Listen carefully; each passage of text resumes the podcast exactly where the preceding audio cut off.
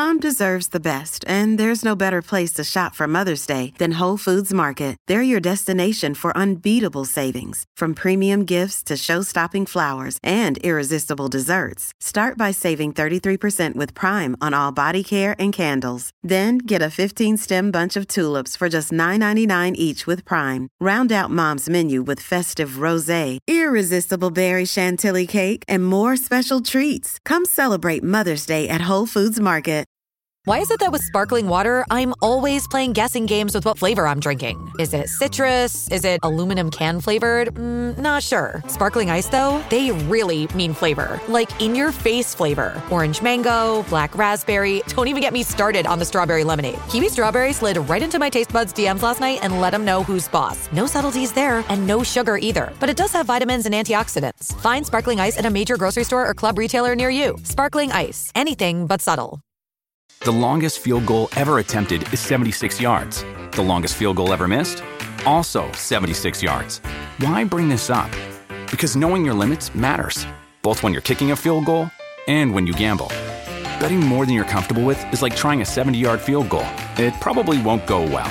So set a limit when you gamble and stick to it. Want more helpful tips like this? Go to keepitfunohio.com for games, quizzes, and lots of ways to keep your gambling from getting out of hand. Cannon Films. The home of high powered, high voltage motion picture entertainment. Hi, I'm Austin Trunick, author of the Cannon Film Guide. And you're listening to Play That Rock and Roll with Joe K. We're Cannon Films, and we're dynamite.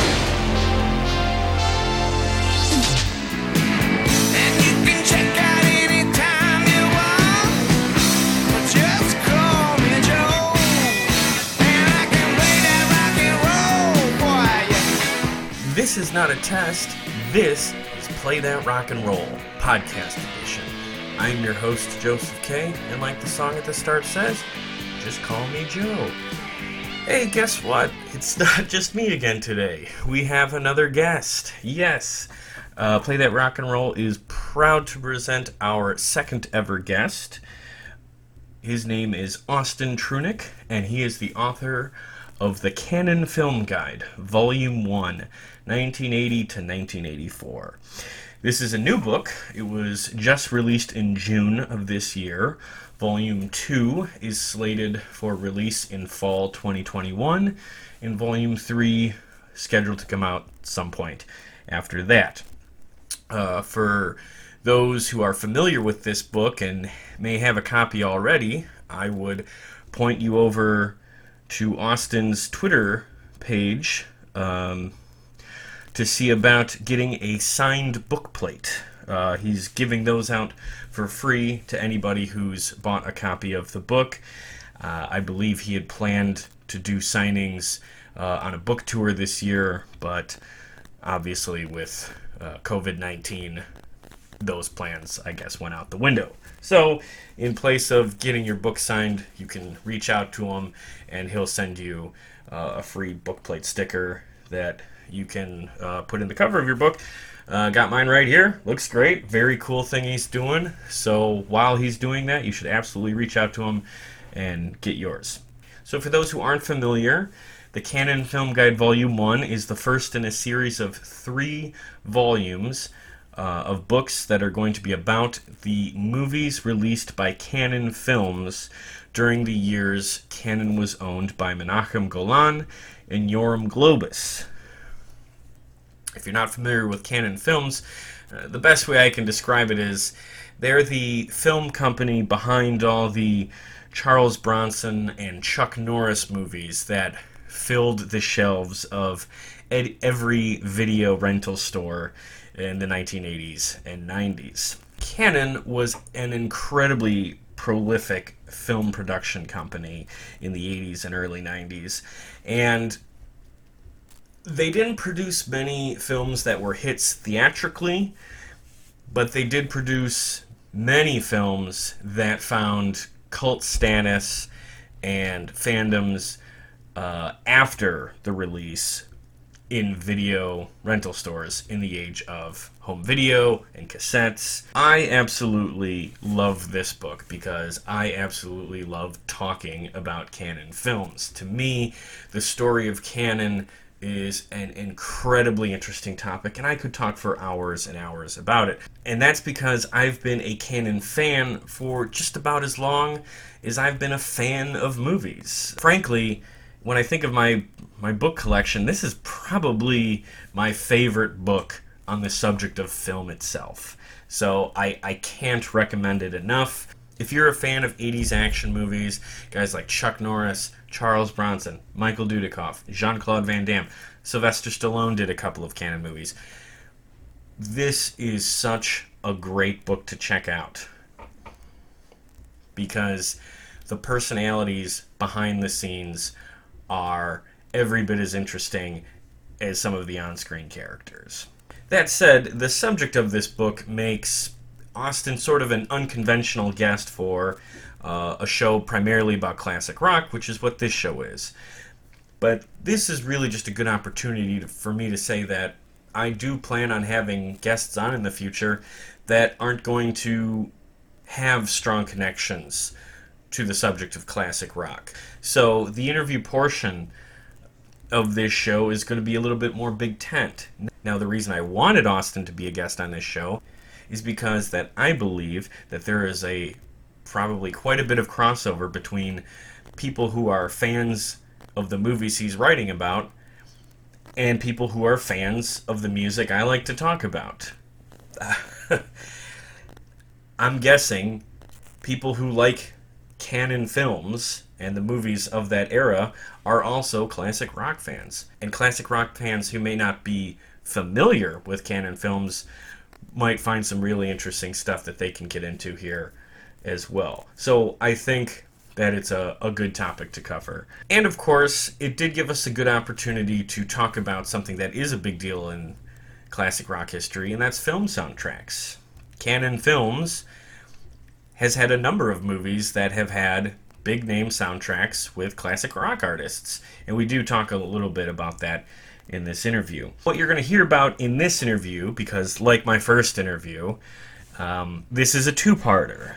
In part one, we introduce the topic of Cannon films, and we also talk about Menachem Golan and Yoram Globus, who were the men behind the company. We talk about some of the movies that were released from Cannon before Golan and Globus took over.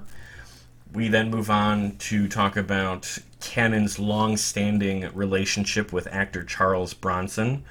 We talk about their most famous uh, teen sex comedy, The Last American Virgin, and how that film is actually a little more interesting than you might think, and more. And hey, this is just part one. We got even more good stuff coming up in part two. Again, hopefully out next week.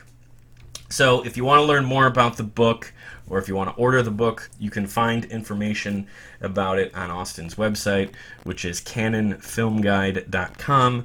You can also find Austin on social media at Cannon Film Guide on Twitter and Cannon Film Guide on Facebook as well. And finally, just a warning about the audio.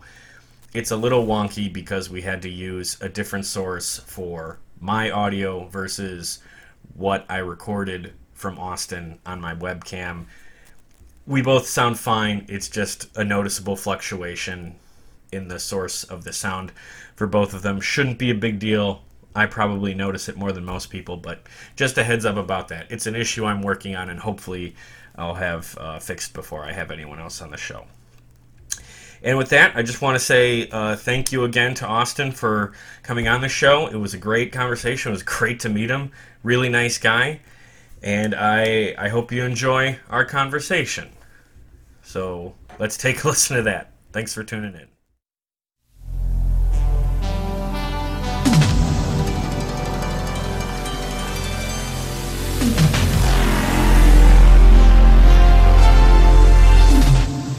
I am such a huge Cannon Films fan, and I appreciate you taking a chance on like a music-based podcast.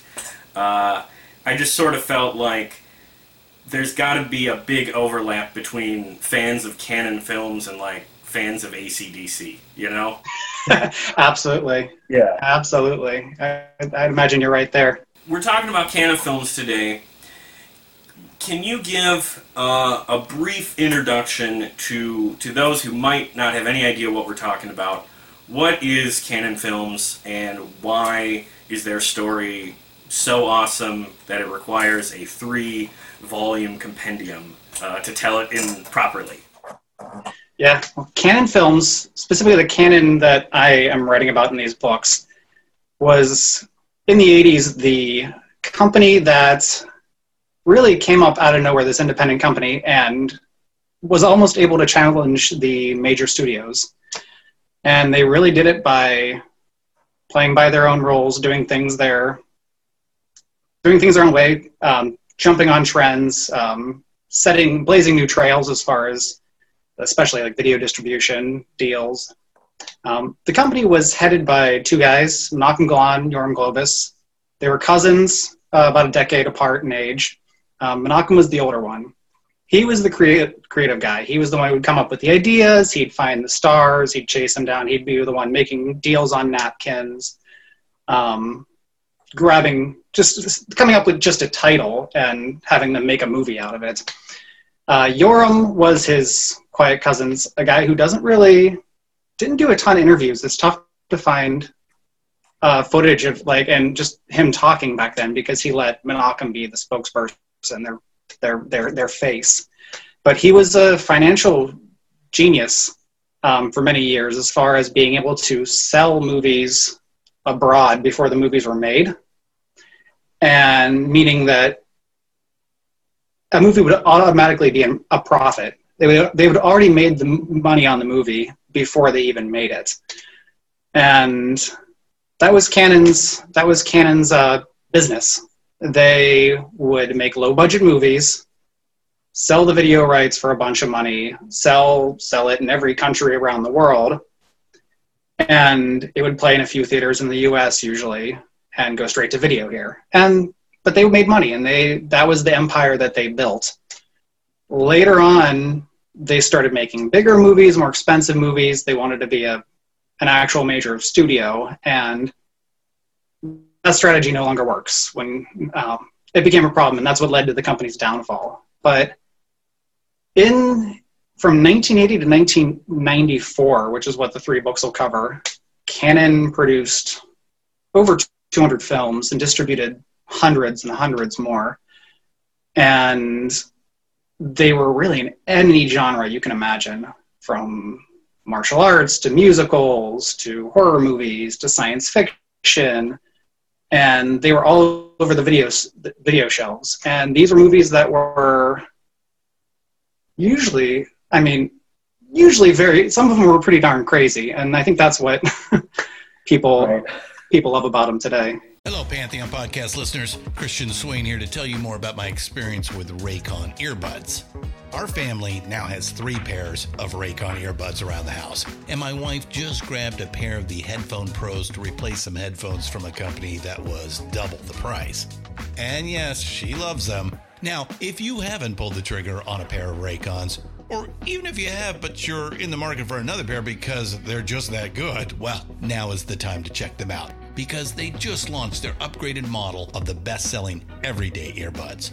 With Raycon's upgraded everyday earbuds, now you also get active noise cancellation, ergonomic design, and multi point connectivity that lets you pair with two devices at once. New quick charge function, three customizable sound styles, plus awareness mode. Available in a variety of vibrant new colors to complement any and all skin tones. I even have a pair of earbuds in a cool green color. I have tried just about every earbud known to humankind, and these Raycons are fantastic. Seriously, if you've been wanting to check out Raycons, there truly is no better time. You're going to ask yourself why you didn't check them out sooner, and Raycon offers a 30-day happiness guarantee. So, what are you waiting for? Go to buyraycon.com slash Pantheon today to get 20% off your Raycon order, plus free shipping. That's right, you'll get 20% off and free shipping at buyraycon.com slash Pantheon. Buyraycon.com slash Pantheon.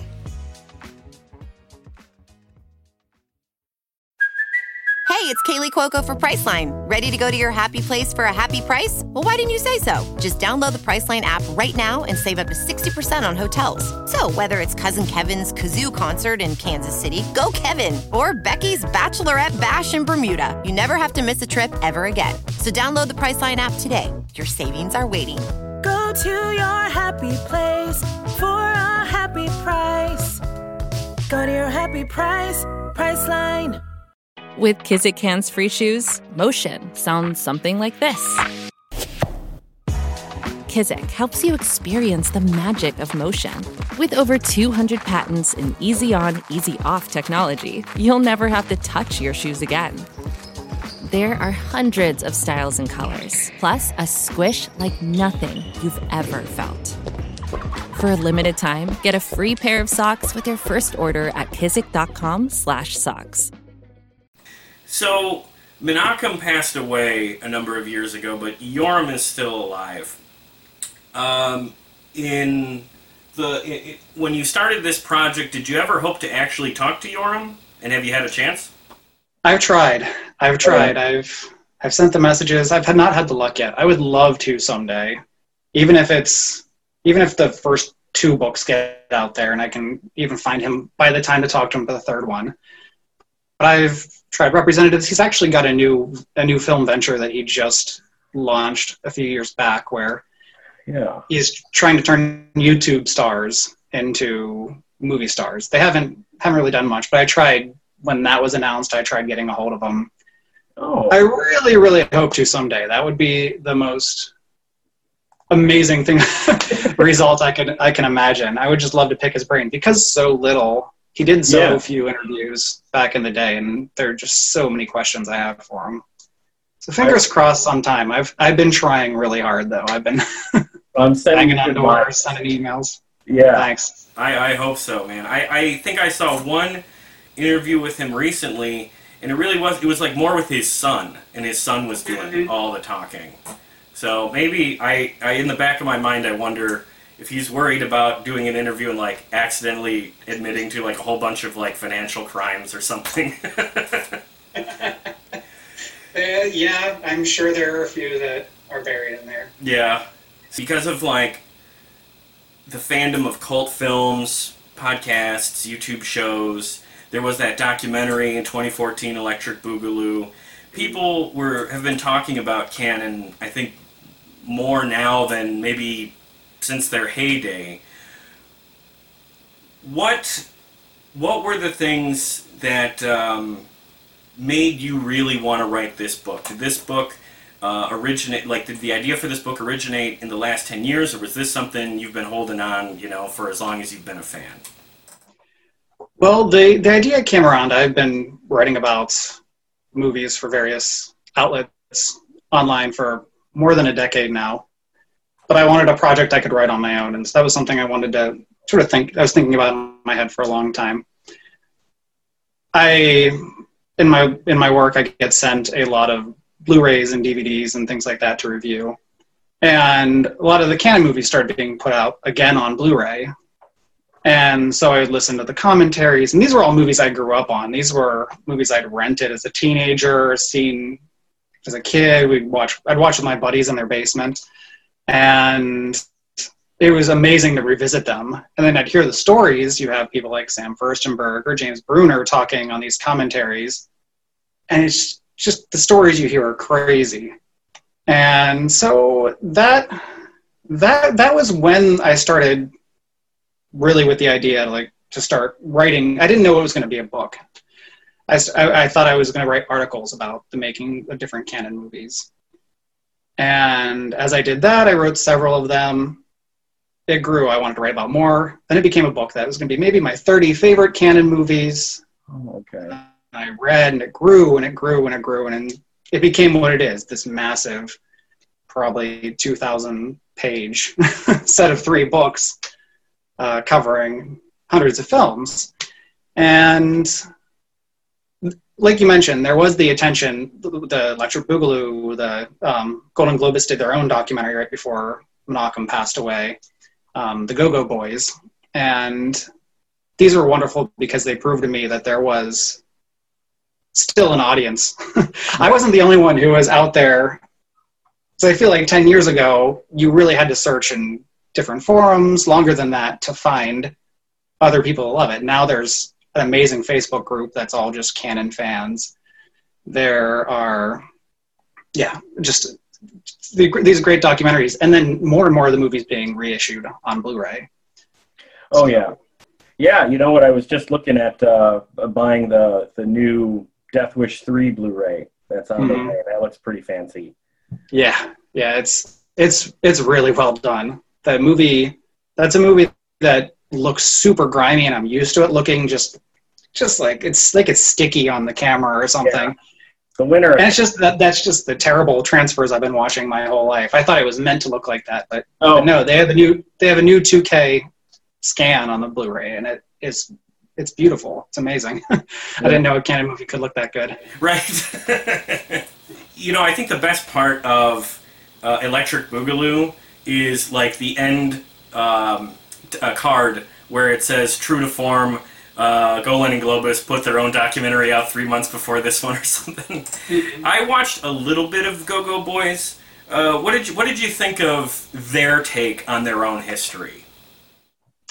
It's definitely the uh, how do I phrase it? They they're very they're very polite about themselves. They're not. It, it's it's definitely an authorized documentary where they.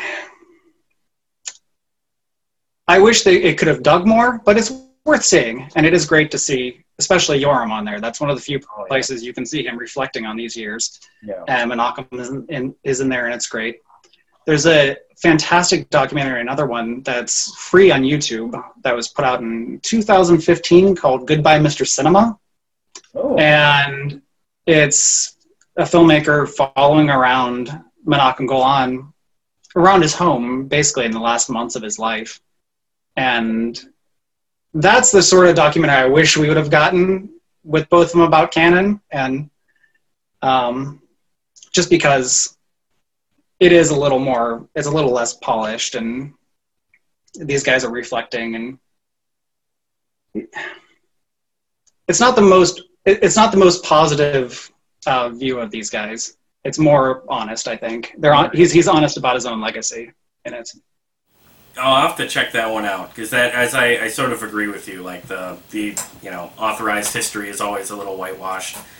Um, when you were putting this book together, I guess besides the the documentaries that have been made about him, what other resources uh, did you pull from for uh, maybe it doesn't even have to be Cannon related, but um, other books on film, or I'm sure you read Paul Talbot's books. Yeah, you know, Paul- what what what what works uh, helped guide guide you in your process? Well, Paul, I mean Paul Talbot. I, I say it in the in the Cannon Film Guide that if you're interested in Death Wish or any of the Bronson Cannon movies, or any Bronson movie, period, you need to seek out those books because it it made my it made my job easy because I somebody's already written the definitive work on work on Charles Bronson's uh, filmography. But yeah, Paul Paul Talbot's books. Any Cannon fan needs to needs to grab both of those.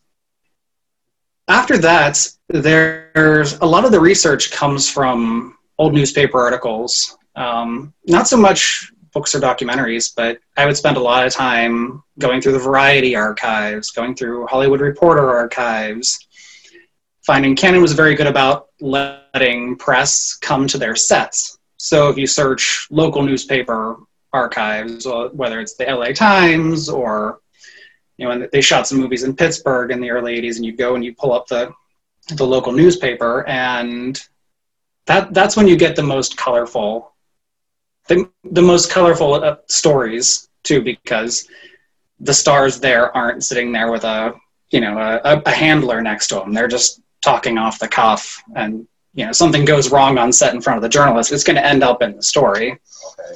Yeah. So that th- those have been a lot of the research. Um, and then just old vintage Cannon materials. I've got stacks of press kits, probably about 40 or 50 different Cannon press kits, which you know they all come with the photos and you know a good 25 page document about the production and bios and all that information. That's great. Old Cannon catalogs. Um, i've said this before but one of the most useful things to track a film's history is Cannon would announce a movie and so if it was just a title or a drawing sometimes it would just be a, a, a, a picture of a of one of the stars with a title, and there wouldn't be a script or anything.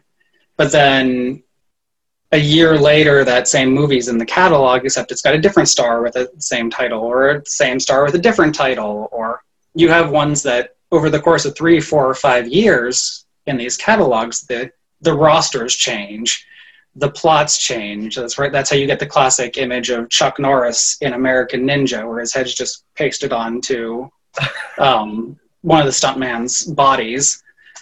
And that was when they just had a title, American Ninja. That movie ultimately became Invasion USA, but they for a while they were going to call it American Ninja. They thought they were, and it was going to star Chuck Norris, and it was going to be about him fighting terrorists in Louisiana. It didn't make didn't, didn't make a, a, a, ton of sense there. But that's that's the best way. That it's it's digging through a lot of materials, a lot of old Cannon materials. But yeah, I've got just uh, like sitting here, just oh, okay. um, I'm trying to find a good example, but yeah, you have they would send these things out to buyers I was just gonna say, where do you find this stuff? I mean, were you a buyer in '83 or something? no, I I was very lucky. A lot of them came from another collector. Um, oh, okay. And I was able to, and then it's just been tracking, tracking different sites. Uh, a lot of this stuff goes international. It's it's tough to find it in the U.S., but looking in, you know, German eBay, Spanish eBay, and things like that, the stuff pops up. You must have invested quite a bit, and you probably have the world's greatest Cannon Films collection. It's got to be up there. I gotta imagine maybe Yoram's you got a got a nicer archive. Maybe. But, okay. Yeah, I, I got a lot. I've got banker boxes stacked full of stuff here. And and I love that you post all that stuff on social media. That is that is always a treat when you pull something out. Uh, you know, people should follow you on Twitter just for that. You know, unearthing these gems. You. you. know, uh, there's a lot of stuff that doesn't. A lot of stuff that I just don't have room for in the books, and then a lot of things that I learn after, like things I learn about the movies that are in the first book already. That the first book's out already, and it's nice to share that stuff too. Yeah. So yeah, the, social media is a great way. I love it just to keep the conversation going and keep sharing stuff. That's that's that's fun. It keeps keeps it alive because like you know. People have this idea that like once something disappears or once something's on the internet, it's there forever. But that's not true at all. You know, this stuff has to be cycled through, uh, you know, fairly regularly for for people to get a look at it. You, you're telling the the uh, uh, talking about um, Chuck Norris's face on the American Ninja thing makes me think, think think of two things. One, it is odd that they had Chuck for all those years and they never made a ninja movie with him. and and the other thing is, what uh, is that the most egregious uh, jump from like the original planned movie to what it ended up being um, when it was produced, or are there other examples that are even more um, more of a stretch from you know the genesis of the idea to what ended up being on screen? There, there are the one that um, think Ten to Midnight has a great, so you can track various drawings of it because it's one that, that after Death Wish 2, Cannon wanted to make another Bronson movie immediately, and they were going to overseas to sell it.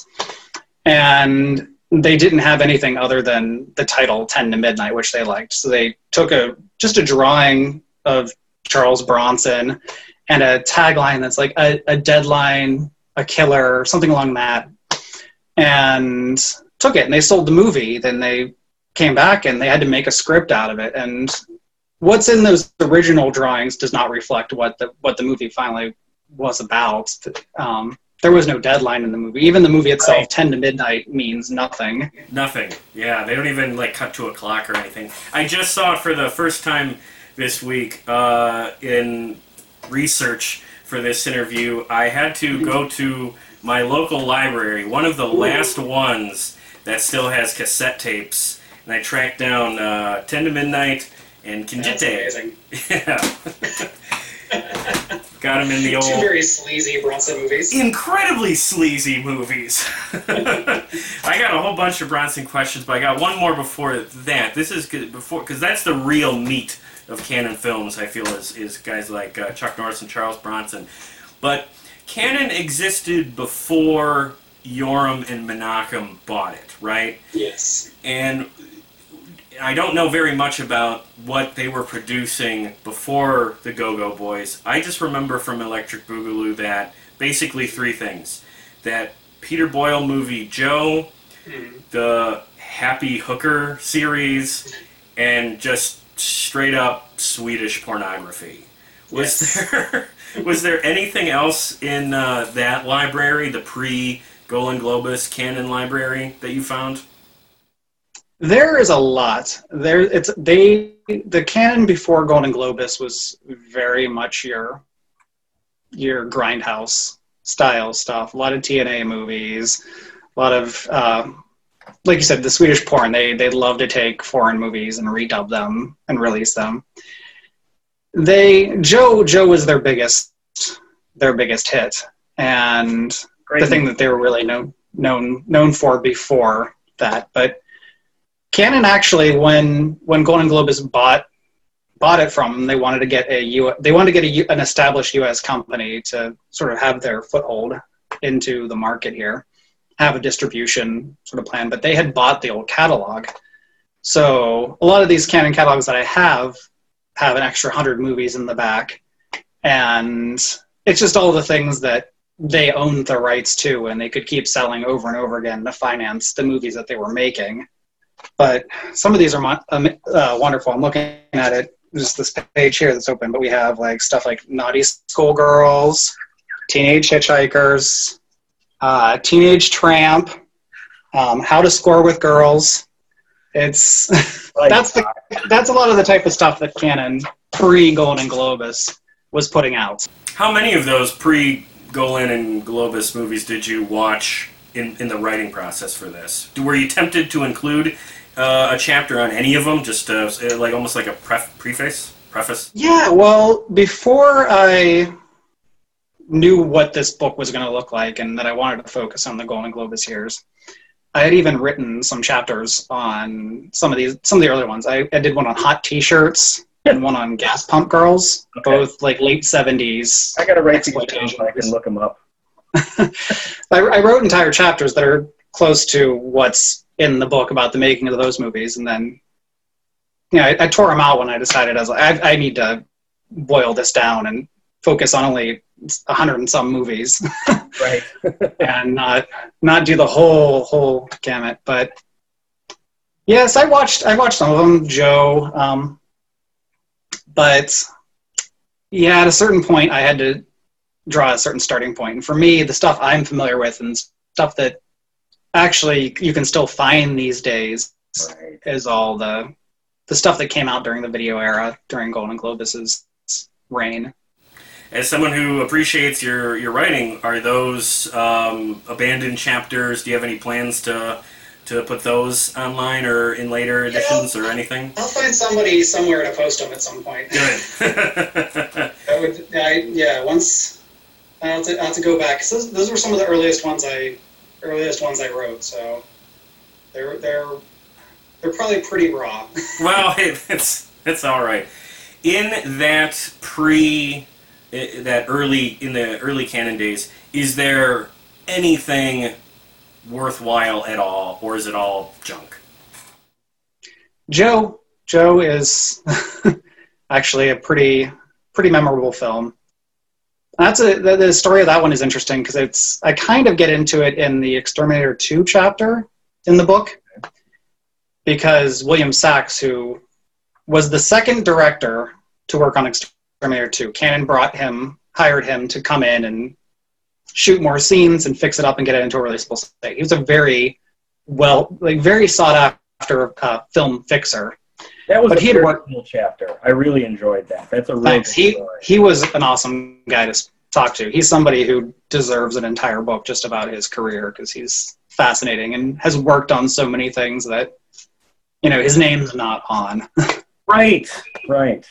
But yeah, so he took Joe originally and he recut it and he went and added the original one. John Avildsen later did Rocky and Karate Kid. Hmm. Uh, finished it. He it didn't really focus so much on Peter Boyle's character. He was more of a very side small character. And when William Sachs came in, he brought Joe to the forefront and made it. And it's Joe, and the movie's about him. And the movie became a big success. And it was, it wouldn't have had he not gone in there and recut it for Cannon. Okay, that's interesting. So, so pass on the happy hooker goes to Hollywood or whatever. I, I- if you want to get into the Happy Hooker movies, I think the cheapest way to buy it is a full like three movie set, oh, okay. like great. one disc with all three movies on it.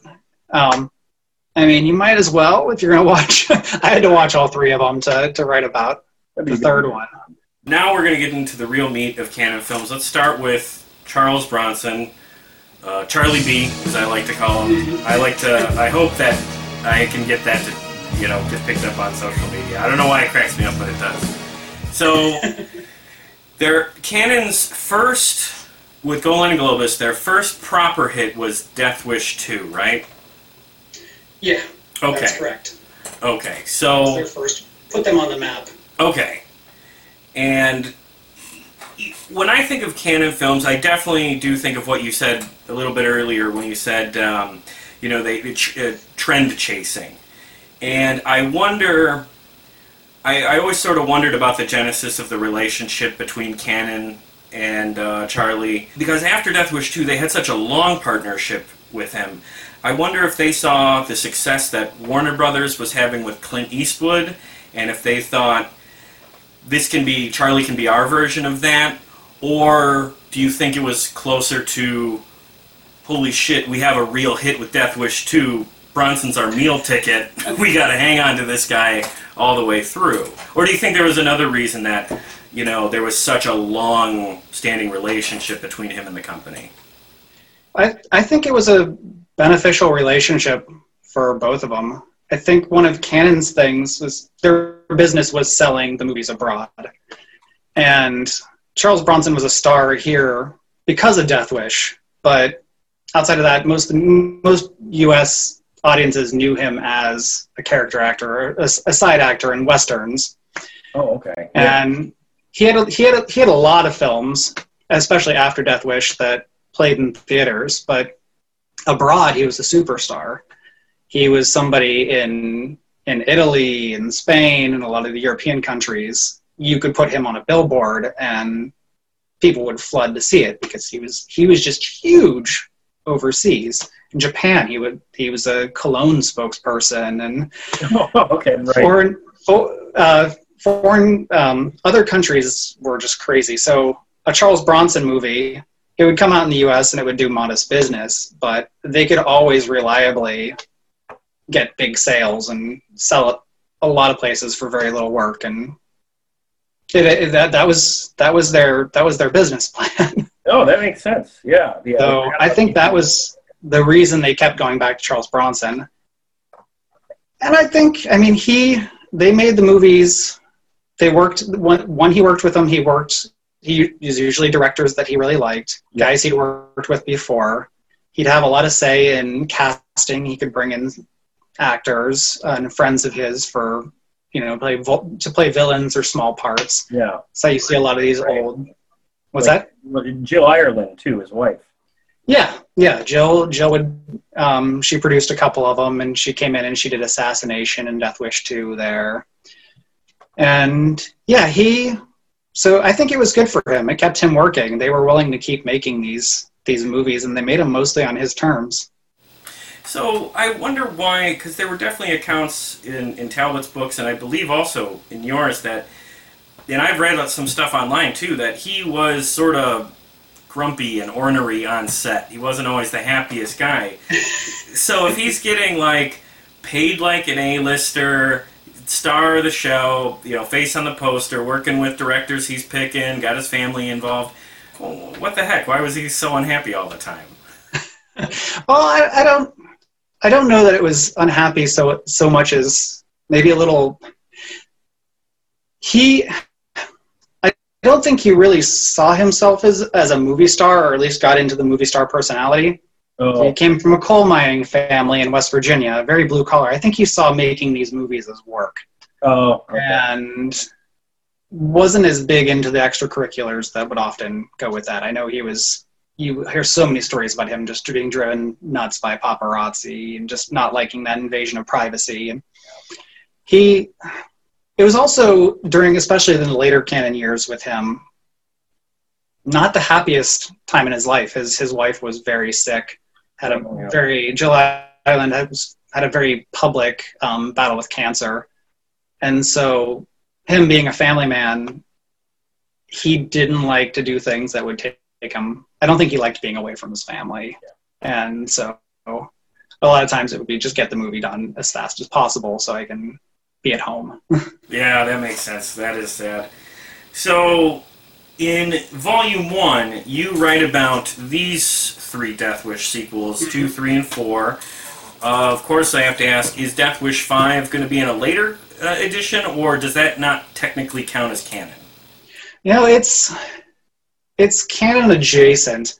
Right. Uh, I, I talk a little bit about it at the end of the Death Wish chapter in this book, but that was made by 21st Century Film Corporation, which was Menachem's company after he had his falling out with Yoram and, and split from Cannon. So he took a bunch of things with him, and one of that was one of those things was a Death Wish um, sequel rights. So he ended up he produced it. Menachem Golan produced Death Wish Five, but it wasn't a canon canon feature. Okay. Yeah, yeah, I was just going to ask about 21st Century because I was going to say, besides Death Wish, he took a couple other. I looked on their Wikipedia page and I think uh, like some of the American Ninja movies end up on that one. Yeah, the the um the last uh, or uh, Captain America was is probably one of the most famous oh, movies okay. they put out Yeah. With because Cannon for years and years and years they were going to make Captain America and Spider Man and Right. those were the two Marvel properties they bought when Marvel was going bankrupt and they never came through. But uh, Menachem did eventually make a pretty wonderful, wonderfully cheesy Captain America with Albert Pyun in 1990. Yeah, I want to say I saw that years ago. I, I, I don't remember it very well. I know there's some Captain America movies from the 70s too that are also delightfully cheesy. So, in preparation for having you uh, on, I, I sought out uh, not just 10 to Midnight, which I enjoyed, and Kinjite, but also Messenger of Death. What, um, so far, besides the Death Wish movie, well, Death Wish movies included, what of the Charlie Bronson movies have been the most fun for you to revisit and write about? And which ones, if there were any, were you a little like maybe disappointed by, you know, if, if it had been a long time since you'd last seen it? Well, if I, yeah, there's definitely tiers I can break the brand, Oh, okay. the, the eight Bronson Cannon movies into. Um, my, I mean, Ten to Midnight is I love, I love. I, it's just an underrated. I feel like it works as almost like a slasher, Yeah. but yeah, very underrated thriller. That's that's one I'm not. I'm surprised isn't like a universal '80s classic out, outside, just known by everybody and beloved because it's. I think it's really good. He had to be stopped. Don't forget what's legal, do what's right. After all the evidence is in, he'll reach his own verdict and execute the sentence by the deadline when there is no justice. This man is the law. 10 to midnight. Charles Bronson. I, I love Death Wish 4 of all the Death Wish movies just because of John P. Ryan. Yes. Um, yes. The Cannon's Cannon's go-to bad guy, and he's just so so wonderful and everything. But yeah, Death Wish Four, he just makes it so much fun. He's working to destroy the drug empire.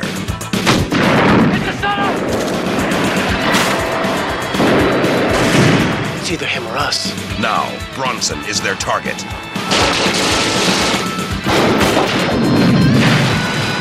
The trap is set. Here he comes. The fuse is lit. Bronson is unleashed. Charles Bronson, Death Wish 4, The Crackdown. Assassination, I think, is a really fun one.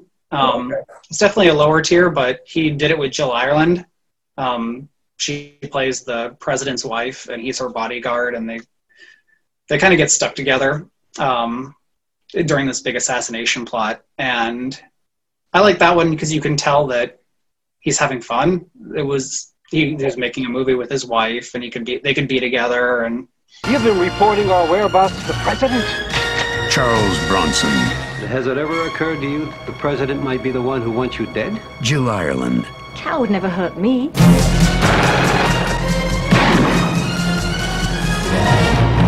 Bronson.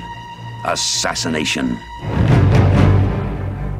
he just seems a little bit like he's having a better time. If you can get a sense from somebody from a Charles Bronson performance where his his trademark is looking like he's not having a good time. Yeah. Um, Murphy's Law is a really fun one. Um, that is um, he gets he's a cop again, but he gets handcuffed to a, um, car thief who's very foul mouthed, and that one's just worth saying. There's probably there's got to be a supercut on YouTube of just they made up the the most gibberish, wacky, like donkey fart. She she just calls them names the whole time, and they're Oh, just okay. awful, crazy, weird stuff. Um, rather than just swearing, which I Yeah. guess was what she was supposed to do in the original script. Ballistics identified your gun as the murder weapon. You're going to jail, Jack. I heard they arrested a cop. What the hell are you doing? And she's his only way out. Someone's framed me for three murders. Now they're both running for their lives.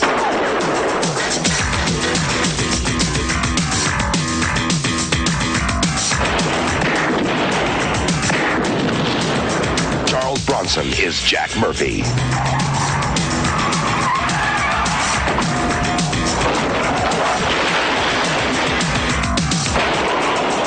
Murphy's gotten out. Now he's getting even. Charles Bronson. Murphy's Law. I think after that, like they all sort of fall middle of the pack.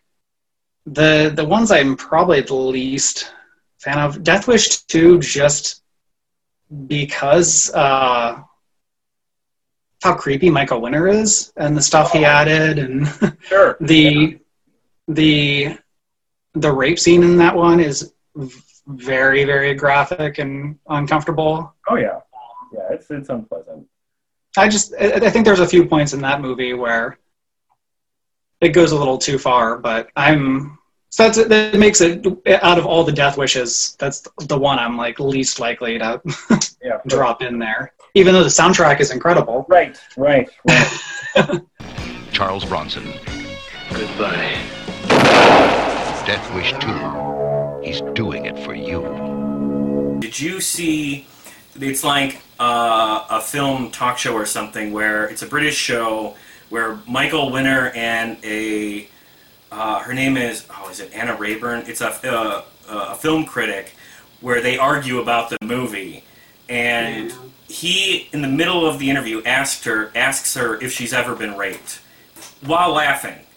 And she Yeah. says, "Yes, I have." You know, but that's not your business. And it, it is the most unbelievably awkward interview I've ever seen, and it makes Winner look like such a piece of shit. I don't see anything wrong today in showing what goes on in life. It was not done. But it not like that in life. I'm sorry, well, you Mr. don't Winner. know, it Anna. You've never been isn't. raped. Have you ever asked me? Well, uh, have you been raped? Yes, I have as a matter of technical interest. Is it of any relevance to your film? No. That is not how rape takes place. You're doing dealing well, with a I'm sorry, reenactment. we dealt with many police and psychiatric researchers on this picture. Have you seen that? Yeah, I have. Oh, I, yeah, it's very uncomfortable. There's Mike Michael Michael Winner is uh, there's a behind the scenes photo of him on the Wicked Lady. Actually, he's got a big pair of scissors and he's cutting the woman's clothes off of her. And it's just I think that embodies Michael Winner. it- it's- it- that's the first image I see in my head when I think of him. Kind of a creep. I, I can't think of her name. The she's in Death Wish three. She's Deanna Troi on on Star Trek. Marina Sirtis? I, I think that's correct. I it's not coming to me. Yeah. I yeah right. I know she's she's talked about how just nasty he was, you know. And I, I got his autobiography, and I'm almost afraid to read it because like I'm you know I'm gonna start ripping pages out or something because It's interesting. I've read I've read it, and it's. I mean, he does have some good stories in there, but he's also. I, I think that it's one of these books where he just he, he loves talking most about how famous he is and how many famous friends he has. So Sure. Yeah, yeah, yeah. that's that that's probably the the, the roughest part of the book. Right. element of that. Yeah, just the best type of person, you know. Going back a, a little bit now, I'm so glad you brought up John P. Ryan. Uh, I used to do movie reviews on YouTube years ago, and I remember I talked about Death Wish 4 and 1, I talked about Delta Force 2, and both times I was just like, John P. Ryan is the, maybe the greatest character actor ever. He is so freaking funny. And I just saw Runaway Train earlier this year, too, and he's really good in that as well. Are there are there besides those three? Does he show up in other Cannon films that, that you can think of offhand? Yeah, it's Death Wish 4, Avenging Force, Runaway Train. Gosh, I know I'm blanking on something. Yeah. Well, I, I hope I hope people look him up because he is he is always a treat when he shows up. So, what did you think of? Just because I watched it this week, and I'm wondering of what your opinion, because it is this is another sleazy one. What did you think of Kinjite?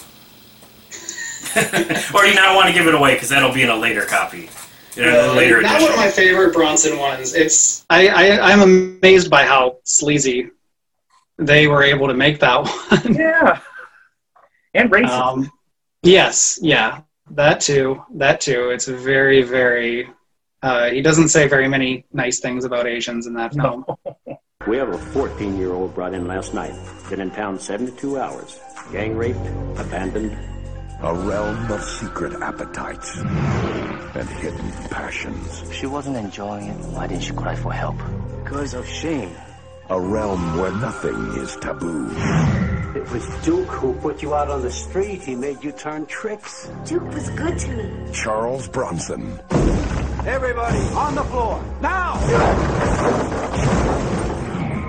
Kinjite, forbidden subjects. That's one that that that was rewritten very heavily. Um, in Paul Talbot's second book, he gets into the making of that one, and yeah, that and Messenger of Death. They he talking about what the scripts originally looked like, and they they were very different from what ultimately made it to screen. Is that mostly because of the director, uh, J. Lee Thompson?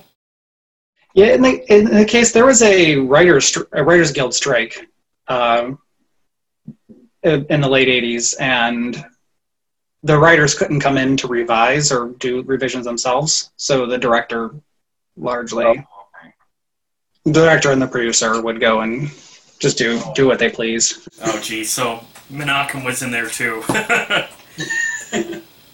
okay, well, that's that's the great stuff. Uh, I love talking about Charlie Bronson, but I, I don't have a good segue. Uh, let's go from old to young. Take a hard left turn and talk about Cannon's uh, teen sex romps and how their most famous one isn't as sleazy as that sounds. So I dropped the ball. I didn't get a chance to watch uh, Last American Virgin um, recently, but I've heard, and it, you make it definitely make it sound like it's not your typical Porky's teen sex romp. It's it, it's maybe closer to like Fast Times at Ridgemont High than Porky's. A little like the Yeah. story's a little better, the characters are a little better. Um, what do you think sets that apart from the rest of the sleaze in the mid '80s? Well, it's it's a very heartfelt story in that one. The movie was based on Lemon Popsicle. The same director, Boaz Davidson, had made it for Golan Globus in Israel before they came over to the United States, and it was a huge hit for them in so many countries, everywhere but the U.S. And he had based a lot of it on his own his own teenage years, his own experiences, and I think that I think that comes through. Um, it's got one of the most heartbreaking endings in a movie. I won't spoil anything, but let, let me know when you watch it and let me know if you're wiping away a, a tear at the end. Um, it's it's something that's great about it too is that the cast is actual teenagers. A lot of these kids were 15, 16 years old. Um, the uh, gosh, Lawrence Lawrence Monoson, who plays the main character, was too young to even get the get the job, so he had to go get a fake ID so he could be in the Cannon movie because he was only 15, and he was in an R-rated movie. Okay. Um, so yeah, he, he presented Cannon with a fake ID, which is just incredible to think. Well, this But- get away with, you know. Yeah, it's it's it's a it's a it's a fun movie. I mean, it does have a lot of your standard Porky style nudity, but there there is there is a really there's a lot of heart to the to the actual story that's that's told there. Um, incredible soundtrack too. The Last American Virgin, featuring songs by Blondie, The Cars, Devo, Journey, The Police, REO Speedwagon, Tommy Tutone, and more. The Last American Virgin. See it or be it. Yeah. Shake it up. the the um, lemon popsicle movies, the original Israeli one, had an all it was all fifties Elvis and Chuck Berry and stuff on the soundtrack, and that soundtrack became a big hit overseas. So when they came here, they wanted to do something different. They had set it in the eighties rather than the fifties, and they got it was Devo, the waitresses, the Cars, U two, and a very early uh, soundtrack appearance from U two, and it did very well. The soundtrack was really one of those very, very early new wave to really capture the new wave soundtracks. So one of the the rare moments where Cannon was a little ahead of the curve. Yes. Because soundtracks were huge in the 80s. Um, so with Lemon Popsicle, the Israeli films, that was that was a pretty long running series, right? There's there's a whole bunch of those. Did you watch any or all of them? I watched clips from a lot of the sequels. There, there are lots. There, there are a lot of lemon popsicle movies, but they were being made really in Israel while Cannon was working in the U.S. They were being just produced as Golan Globus movies over there. The first one I watched, I've seen, and it's fun to watch it, especially when I was familiar first with The Last American Virgin, because some of the scenes are dead matches. Um, it's just amazing to see like different a- actors saying almost the same lines. It's staged the same way. Um, even like some of the some of the actors in them look similar to each other, and yeah, it was it's it's it's interesting. If you're a fan of Last American Virgin, haven't seen Lemon Popsicle, definitely check it out because it's it's it's just like watching the same movie but an alternate, like the foreign version. You see foreign TV shows. Yeah, I just wondered like if uh, if the later ones kept any level of quality or if those, you know, like most sequels kind of got worse and worse. I imagine those are very hard to find. They- They're, yeah, you Europe Europe they're easier to find. You can get import discs um, to get them. They're more similar to to some movies that appear in the second. They'll be written that are written about in the second volume. Um, oh, yeah. There's a movie called Hot Resort and a movie called Hot Chili. Okay. And Hot Chili actually stars one of the um, actors from Last American Virgin playing basically the same role, and it's got some of the scenes that are like very similar, very much almost repeated from what's in Last American Virgin. Virgin, and I think both of those movies are spiritually like the same as the other Lemon Popsicle movies, except they just had different casts. Oh, okay. So Lemon Popsicle was like a well that Cannon kind of went back to again and again. Yeah, they kept bringing the same actors back in each one. Um, well, Last American Virgin, they actually expected it to be a franchise, like like they, had with Lemon Popsicle, Yeah. and they had signed the boys on, not Diane Franklin, who later was on Bill and Ted, and um, yeah, but um, she she was not signed on for sequels, but the the guys had in their contract for they could keep making these movies. So the expectation was that it would take off and be. It just it didn't. There were so many teen movies, and it kind of really came at the tail end of that kind of Porky's Fast Time, and you were getting more into the John Hughes things. Oh, which interesting. I think kind of shifted what what teen movies were going to do very very well at the box oh. office, and kind of just shifted their focus. That's real interesting. Do you think uh, uh, Last American Virgin is sort of like a, a bridge between the the yeah Porky's Fast Times and, and the John Hughes teen movies? Sort of like a middle It- ground. it- You could you could definitely make that argument. So It's okay. got the it's got the explicit nudity and you know the the sexual hijinks, but it's yeah it, it is very it's an it's a pretty heartfelt, honest I would say honest Okay. teenage love story. So yeah, that, no, that's a good that's that's a good description. That's real interesting. Okay. I'll have to check that out. I, I'm very curious to see that one because I, I do love a lot of Johnny Hughes movies. And uh, I don't love Porky's, but the third one has a great ending if you've never seen it. If I could, if I can make another book recommendation, that um, yeah, it's a book called Teen Movie Hell, and it's by Mike McPadden, and it's excellent. It's similar to it's it's a film it's a film guide, but it's just essays about teen sex comedies, really covering all of them. So many I didn't I haven't heard of, but it's one that I've had to use for reference when I have to go back and think, oh, like what happened in the last Revenge of the Nerds movie? Oh, rather than typing it in the internet, I'll grab I'll grab Teen Movie Hell off the shelf and read a very thoughtful analysis of.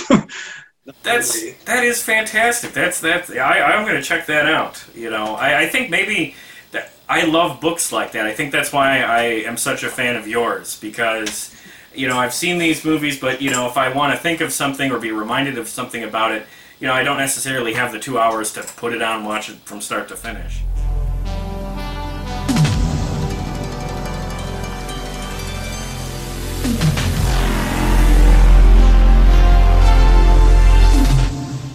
That was Austin Trunick, author of The Cannon Film Guide, Volume 1, 1980 to 1984. Volume 2 to be released sometime in fall 2021. In part 2, we're going to talk about some of the people Austin interviewed for this book. We're going to talk about Cannon's Ninja trilogy. We're going to talk about Chuck Norris. We're going to talk a little bit about Sylvester Stallone. We're going to get some of Austin's recommendations on what his favorite Cannon films are and where are good places to start for someone who might be new to Cannon films. And we even get a little bit of a tease for Cannon Film Guide Volume 2 with a great behind the scenes story that was totally news to me. Uh, so, a lot of good stuff coming up in part 2. If you enjoyed this part we just had, definitely come back for part 2. That one might be even better. So, uh, I I just again have to say thank you to Austin for coming on the show. Like I said to him, I really appreciated that he took a chance on a show that is not about movies. Uh, it, it, it was meant a lot to me to have a great conversation with him, and he was a, a, a fantastic guest. Couldn't have been a nicer guy. So I'm really hoping he'll come back when he puts out Volume 2. And since Volume 2 isn't out yet, I will just say in the meantime, get Volume 1. Look at this thing. It's like a phone book. There's so much great stuff in here. You could, you know, you could spend hours going through this again and again. I, I love this book. It's it's one of my favorites, and I and I can't wait for the other two uh, to arrive. So thank you, Austin, again for for coming on the show. Very cool you can find more information about that book at cannonfilmguide.com. You can also find Austin on social media at Cannon Film Guide on Twitter, Cannon Film Guide on Facebook, and at least right now, if you reach out to him on Twitter or social media uh, and you have a copy of the book, he'll do a book plate for you, sign a book plate for you, and, and send that out for free, which is a very cool thing to do. Hopefully, he'll get to do a promotional tour uh, for volume two when that comes out. So after you find Austin on social media and you get his book, make sure you come and find me on social media. I am at Play That Podcast on Twitter, Play That Rock and Roll on Facebook, but if you search Play That Podcast, all one word, you'll find us. And on YouTube, we are youtube.com slash C slash Play That Rock and Roll. Note the N between rock and roll. And subscribe to that, please. If uh, you're listening to us on Apple Podcasts or really anywhere you can get podcasts, if you can, please just take a moment and give us a good rating and a review. That is so important to a young show, which this absolutely still is. Um, comments and ratings are, are very helpful and they're very appreciated on this end. So if you enjoyed what you heard today, please take a moment to do that. It, it means a great deal to me, and I thank you for that. Okay, so all that's left to say, thank you very much for tuning in, and uh, let's have Jimmy Page play us out with some of that great music from the Death Wish 2 soundtrack. Jimmy, take it away. Where the winners join the losers in the blind. Who's to blame? Uh, best That made me feel like a rock star right there. That was great. Hell yeah, man. Go through the innocence, neither of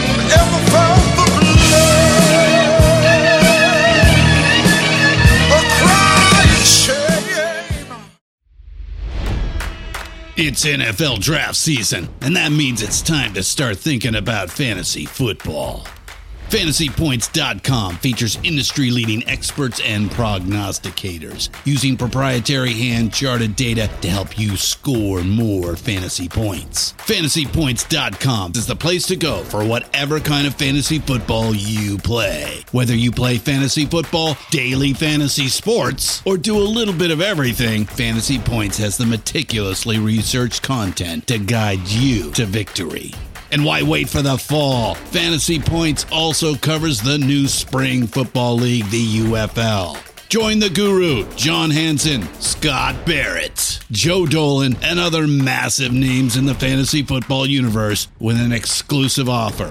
Use code Pantheon for 15% off any fantasy points package, including the all in package, with access to every article, tool, and data nugget that Fantasy Points has to offer. That's fantasypoints.com and code Pantheon for 15% off at Fantasy Points. Fantasypoints.com, code Pantheon. Score more fantasy points.